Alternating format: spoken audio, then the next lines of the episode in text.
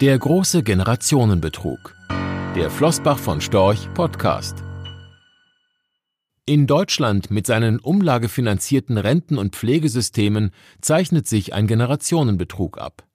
Denn wenn die heutige Jugend in 15 Jahren die Renten der Babyboomer, in Deutschland sind das die geburtenstarken Jahrgänge von 1955 bis 1969, finanzieren muss, wird immer weniger netto vom Brutto übrig bleiben. Dies wiegt umso schwerer, da die Jüngeren bei einem maroden und knappen Wohnungsangebot auch noch die Folgen einer verkorksten Wohnungsbaupolitik zu tragen haben und ein Vermögensaufbau durch hohe Abgaben und die anhaltende Nullzinspolitik erschwert wird.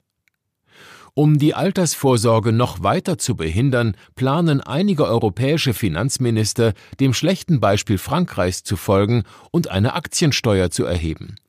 Die als Finanztransaktionssteuer gedachte und heute noch so bezeichnete Abgabe sollte ursprünglich den Handel mit Derivaten und kurzfristiges Spekulieren eindämmen um die Finanzmärkte stabiler zu machen.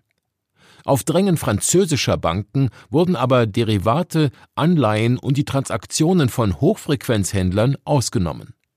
Jetzt soll es nur noch redliche Aktiensparer und alle zur Altersvorsorge dienenden Anlagen treffen, wie zum Beispiel Versicherungen, Fonds und Pensionskassen.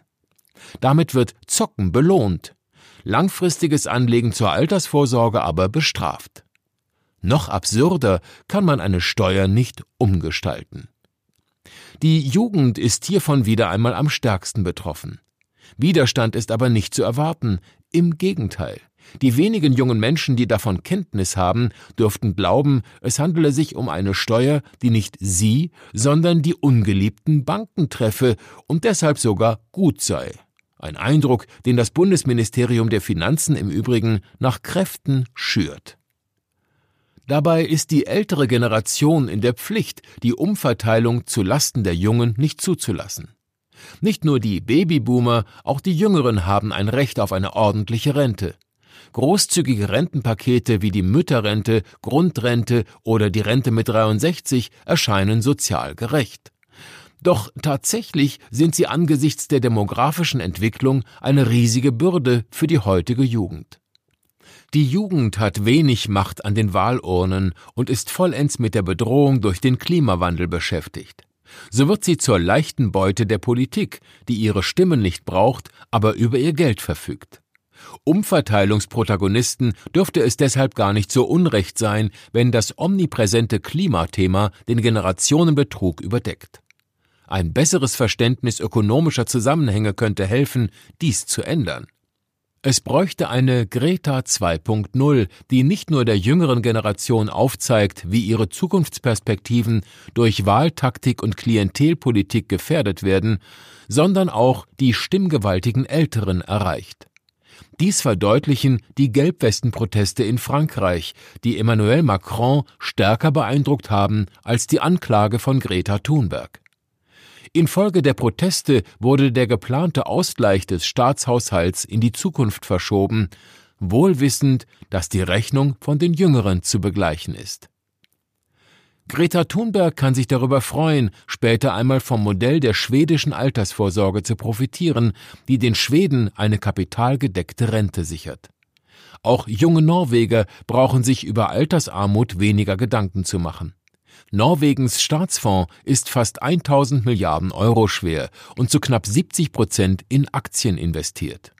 Jeder Norweger verfügt damit rein rechnerisch über ein Kapitalpolster von 185.000 Euro.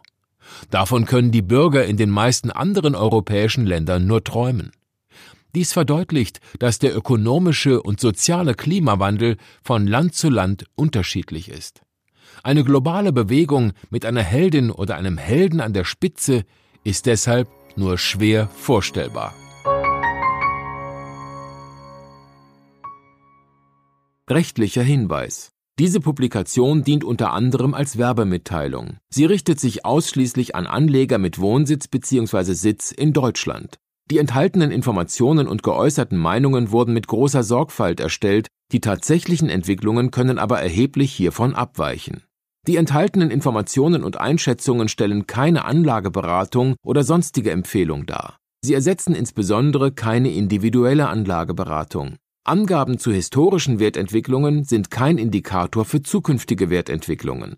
Relevante rechtliche sowie weitere Unterlagen zu Flossbach von Storch Fondsprodukten sind auf der Webseite www.flossbachvonstorch.de abrufbar. Die in dieser Veröffentlichung enthaltenen Inhalte dürfen nicht ohne die schriftliche Zustimmung der Flossbach von Storch AG vervielfältigt oder verwendet werden.